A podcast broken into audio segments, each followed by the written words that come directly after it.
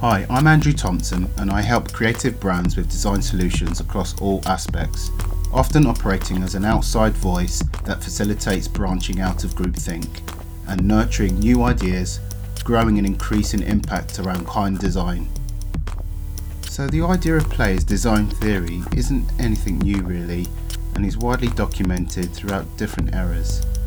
For this first podcast, I talked about the playful release and conscious designs from the Nike ISPA team member Nick Pules, a contemporary artist and part of the Nike ISPA Catalyst creation team. We discussed the wider meaning of play as self expression, building a movement, and the idea of using sustainability to actively regenerate our environments, also using nature to inform technology. This was scheduled to be part of a series of short vignettes, more off the cuff conversations really, which I was going to share on different platforms. But this was so effortlessly engaging, linking general chit chat, sustainability, circularity, future design, cars, basket weaving, 90s hip hop. It had to be put into a podcast. So, no formal intros on this episode, we drive straight into conversation. Yeah, so the, the Team Team Team account is actually kind of a funny story how we uh, are doing it under the radar and it still is our team, but we're just, you know, we lost the account kind of. but hopefully we'll get it back, yeah. That's amazing just hearing about how um, the Team Team Team account was generated. It's so it's quite an organic thing that happened then. Yeah, it was an organic way of for ourselves visually keep track on what we're doing and have an archive or a database. And then of course people start following you and then we had to go on private because of legal reasons. But um, yeah, it was just it's just nice to archive your work. I forgot it as a as a young artist too. I mean, I'm still young, but uh, you know, when I just started in Amsterdam, my little studio, I just made a lot of stuff, and I forgot to actually capture it and make photos. And like, I don't have I don't have much. I, I have my website as a portfolio, but there's so much other stuff I just didn't capture. Uh, I think that's the beauty with Instagram. You can just make a little database. Basically, what I'm doing now with Need for Speed is just my brain farts, throw it on the gram, and part of of it became sneakers and people picking it up. And it's like, oh, people are, are enjoying this inspirational side of my brain process or my brain thought. Oh, that's amazing. It's an amazing feed and like so varied as well. So that is just like literally your kind of thought process band across. Yeah, like passion product. for, for product and car design is the sneaker elements of it. And just in general, like I think a lot of designers have this similarity or relationship with the automotive industry because it's about speed and fastness and durability and all that stuff. So it makes a lot of sense. It's just nice to make this visual relation happen to people who maybe have a less understanding of it. Or, you know, there's also, there's always the haters that say like, no, that's an Adi shoe. No, that's a Puma. but since I'm a Nike boy, I, uh, I just stick to the, to the database or the archive of Nike DNA because it's humongous if you go through, uh, through it all. I imagine it is. I mean, I just, thanks for take time to sort of talk about stuff. I wanted this to be a little less informal than the, the Footwear Fables uh, podcast did and just yeah. sort of have a chance to talk about just hiding um, something the world. yeah, make sure you've got anything that's sort of um, protected. Yeah. Hidden. There we go. Um, I don't really know where to start. Really, can you give a little bit of a bio uh, in regards to your your career because it's it's so multifaceted in terms of what you've done and an account to date and stuff. Yeah of course. It's it's kind of funny because it's it's it's an all, all all overall my, my whole career is an unplanned situation. Like of course you have your dreams and your like goals but everything that happened so far in my creative life wasn't planned. It just happened. Um, so flashing back to 2009, that's when I graduated at Design Academy Eindhoven, which is mainly industrial design. You have like eight directions, and I went more for the fashion part of it, uh, man and identity, uh, which is multi. How, how, you, how would you call it? You just described it as a multifaceted yeah, yeah, uh, yeah, direction. Like it was fashion, but it was also a more industrial approach. But you're not like a technical enough to become or to call yourself a fashion designer. You just you just know aspects of it. Um, you're kind of a material expert. You know how to use uh, cross media. So my graduation project was basically a way of using fabrics on the body, but through like a slow motion video. And that was one project. And the other project, more of an interior foam project, uh, acoustic situation of like how to damp sound in a decorative way in public spaces. Um, and I just decided to start my own little studio called Hey Nick. And it was sort of like an all round designer. I was just giving advice, making videos, doing half being a VJ and making art installations. Uh, and it just kept going. You know, I wasn't making any money. I just was having this very cheap studio back in Eindhoven then and just made stuff, which kept me going. And then at some point, you had a portfolio that I took to Amsterdam, the big city of Amsterdam, and then showed to an agent who at that time actually magically enough understood my work, Manja Otte. And she was at that time an agent who um, was working for an agency that did mainly photo and video. But for some shoots, they needed a build out or like some sort of installation. And I just slowly started working with them. And on the side, I also did stuff with Post Panic, uh, which was also more like VJ focused and 3D design. Yeah. But the cool thing is that they saw my work as um, like a, I was almost like an illusionist. Like I created real pieces of work and then filmed it, but then changed small things in a cheap way while it looked CGI or computer generated. And I think that's always a bit of my spiel. I like to create this optical illusion. Uh, so fast forward to 2014, I got a phone call from CDG, Comme des Garçons, and they bought my, uh, they ordered 19 phone boys for their flagship store, yeah. which is pretty rad. Because uh, it all started as an experiment of just gluing foam parts that I had left over from my graduation onto a suit, and that made it to a catwalk. That made it to like an exhibition show in Paris called Monsters in Fashion, and yeah, that's the beauty of how things are being picked up once you just start making stuff, and the power of manifesting. Because my agent did ask me, "What would be your favorite client?" And like 2012. And I did wrote down Comme des so be careful what you wish for. um, Manifestations. That's cool. Yeah, man. It's like, well, it's basically setting goals and then hoping for the best, but I kind of forgot about it. So that phone call of them was pretty amazing. Um, and then in between, I did some other installations for Nike. And on the side, just had my own fashion exhibitions with a friend of mine, Harm Rensing, it was called Fashion Promise or Mode Belofte, where we transformed whole spaces into like graduation shows from all over the world. So we, you know, selected work from the UK, Belgium, uh, New York, and just showcased it in, in like a story, which was pretty pretty awesome. And then 2016, I got the phone call from Nike, like, "Are you interested in a job in Portland or Beaverton?" No clue where it was. uh, flew over it. What is it? 12? No, 10 hour flight, literally on the other side of the world, and uh, got this job. And at that time, still the Nike lab team as a material designer for footwear, but slowly yeah. transformed myself into a hybrid. So I did like stretches in retail, footwear design, color, and I think the freedom in our team is pretty cool to sort of like do whatever you want. What I did as a freelance artist, but then in like a corporate environment. Yeah. And yeah, I never wished for Nike, but I do realize that I always had this sort of like idea of like working for an athletic brand or footwear brand or sport speed related would be awesome. And I did like all the Nike Lab product. And fun fact, one of our collaborators is Comme des Garçons. So I know the people there and that's a beautiful relationship working on those products on the for the runway. Yeah, I think I have this example here. This is one of them where you have like the exposed foam, right? So that's basically sort of like linked to the idea yeah, of, yeah. of, the foam boards. These are dyed, but uh, yeah, great part. Yeah, color's lovely, man. Colors yeah. awesome. Natural dyeing, fun fact.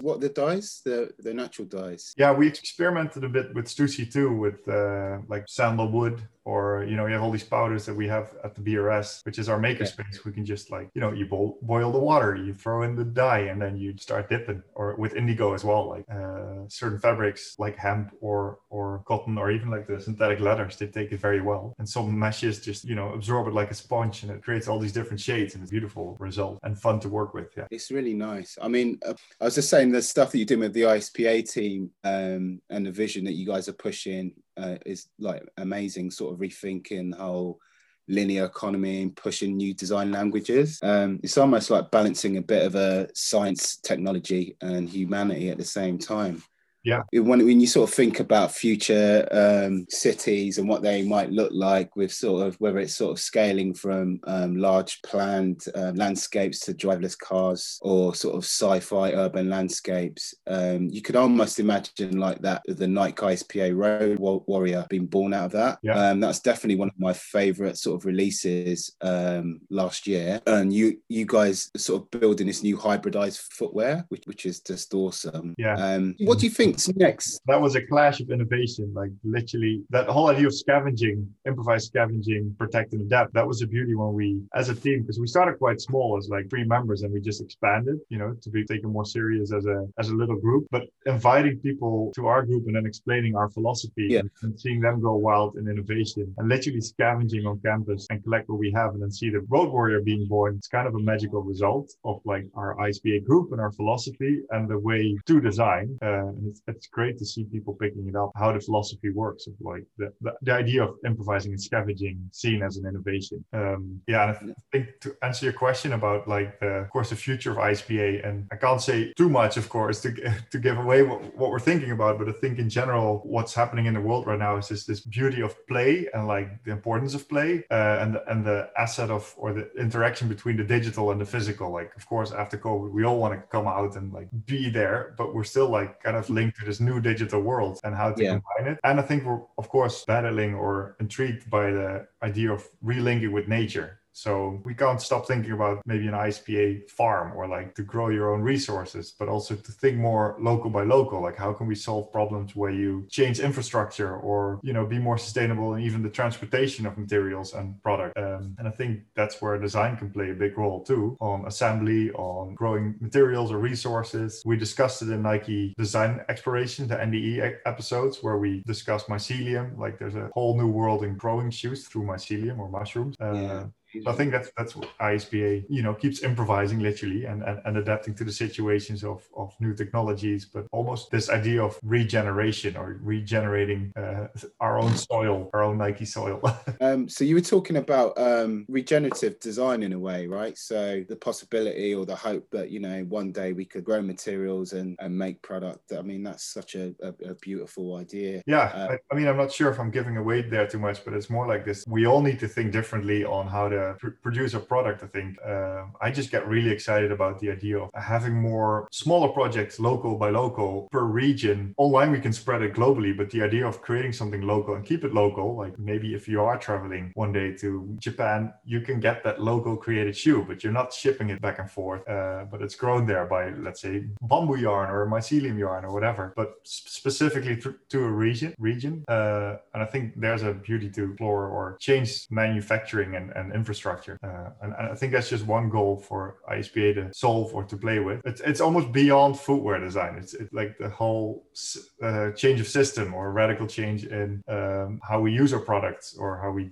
even build it ourselves. No, absolutely. I think that um, in order to sort of produce products that lo- that use less water and produce less carbon emission. Yeah, definitely sort of um, a solution. Do you think people's like mindsets are shifting in terms of like the the perception of sustainable product and environmentally conscious product? Because I think like some of the stuff you're producing uh, is sort of upcycled materials in the ISPA sort of range is is really forward thinking. And obviously, I think personally, I think we're all going to have to have this change in aesthetic in terms of what yeah. we might be used to looking at or being cool. But I think like it's it's definitely a great conversation that you guys are having in terms of pushing that aesthetic and conversation to the future. Yeah. Do you think people be more sort of would that be more widespread in terms of initiatives maybe going forward? Do you think with with different brands and I hope so. I just think that especially with ISPA, it, it probably will always be some sort of a beta program or a niche to explore what people can understand. But yeah,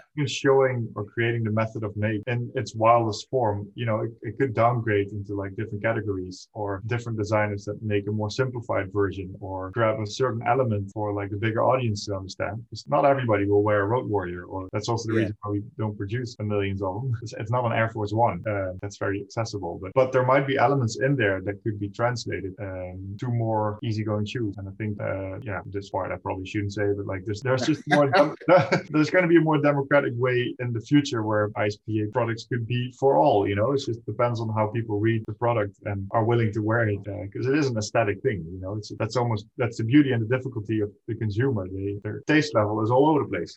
it's like yeah, no, absolutely. choices to be made, and uh, yeah. And I read somewhere it's almost like um, looking in retrospect. Did part of the um, say the Road Warrior, you know, the exposed heel, was that sort of taken inspiration out of uh, an old prototype of the Nike Shox? Is I think I read that somewhere. Is that is yeah, that yeah. true? Yeah, Nikita, the designer in NXC, which is more like the, the deeper innovation part of Nike, he definitely looked at, at Shox and just the DNA of Nike and all the older models, but then looking into the future of like technologies that we're having or developing and yeah. literally just combining everything, like smashing a big library with Nike and smash it all together, you know.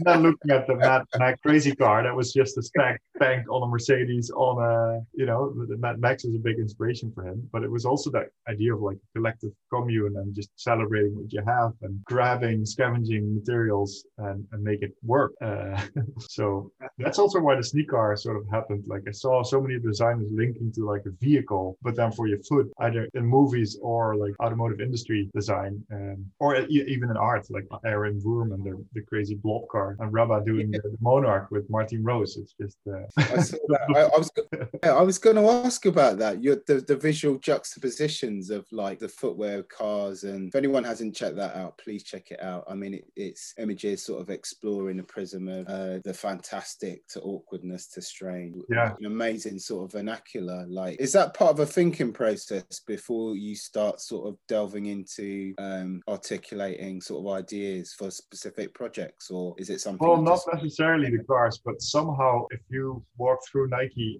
and any mood board, there's always a car or some sort of vehicle, and it makes a lot of sense because it links to speed and a vehicle for your foot, and it, it's about construction and um, the way things are shaped. Uh, yeah. And I think especially in the in the world of art, how you see how artists translate uh, a vehicle or automotive industry or how movies are using it, uh, it's just very inspiring. And I think especially towards footwear, there's elements you can use. So the moment I saw the Road Warrior, and uh, even before I worked at Nike, I just started collaging shoes out of car parts. Just yeah. in my head, it makes a lot of sense when designers think of cars and shoes together, but to like the audience to, to explain the juxtaposition and just the visual comparisons is very satisfying. And not all of them are for real. Like some of them I just made up, but you know, there's definitely a ton of basketball shoes that are based on the looks of the Ferrari and showing the engine or like Bugatti uh, outlines or uh, whatsoever. But sometimes it's also just the colorway that matches or, or a certain shape that matches in my head or even culture, like the, what is it, the, the BW Air Max back in the Netherlands and maybe also Italy and Germany was like this Gabber shoe. And Gabbers were always driving these Opel Mantras or uh, Mantas or Vauxhall. You know, it's like a specific cultural link to a car and a shoe as well that not everybody will get, but in my head it makes sense. I like those little nuances. That, that's yeah. People need yeah. to read the subscription, otherwise you're like, this doesn't make sense.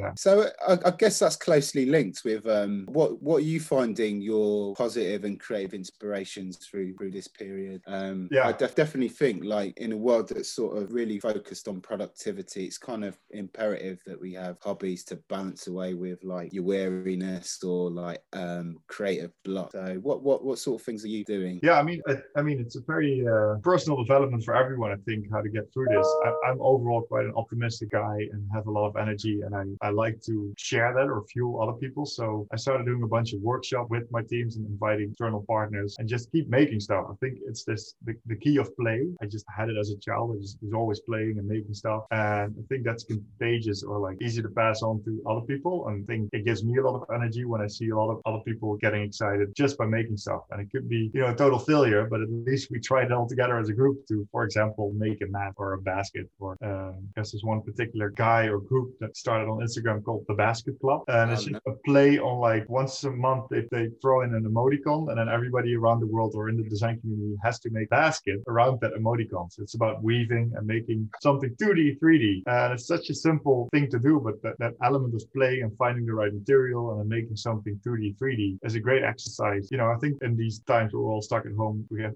we just have to be more creative with the smaller things that we have, and it's hyper focused. But um, yeah, it does keep me going. I do miss travel a lot and family, and yeah, yeah, it's sort of building up to that moment of like, who it's going to be so special when we actually can again. So for now, just reading and walking around the house and uh, being grateful for everything I do have keeps me going. Uh, no, absolutely, and that sounds like um, it's really nice what you were talking about with the baskets because that's very sort of um, a way to sort of stay connected in a way, isn't it? Through sort of we were talking about this whole juxtaposition with digital and yeah. physical, and that's that's yeah, like because you're still like connected through the Zoom. You can show each other the materials, but then you're in your environment linked to to uh, this in this case Adrian is in Berlin who was running the workshop, and I bet there's more of this stuff around the world. People just creating little clubs, clubhouses, having conversations and making stuff together, or just have a conversation, you know. But yeah, I'm curious if there's more out there, something similar like the Basket Club with the Need for Speed. Like people are keeping keep sending me cars and sneakers. Oh, can you do this? Can you do that? But it, it, it, does trigger something in the brain, like oh, that truck. And sometimes I totally disagree with it, but it's fine.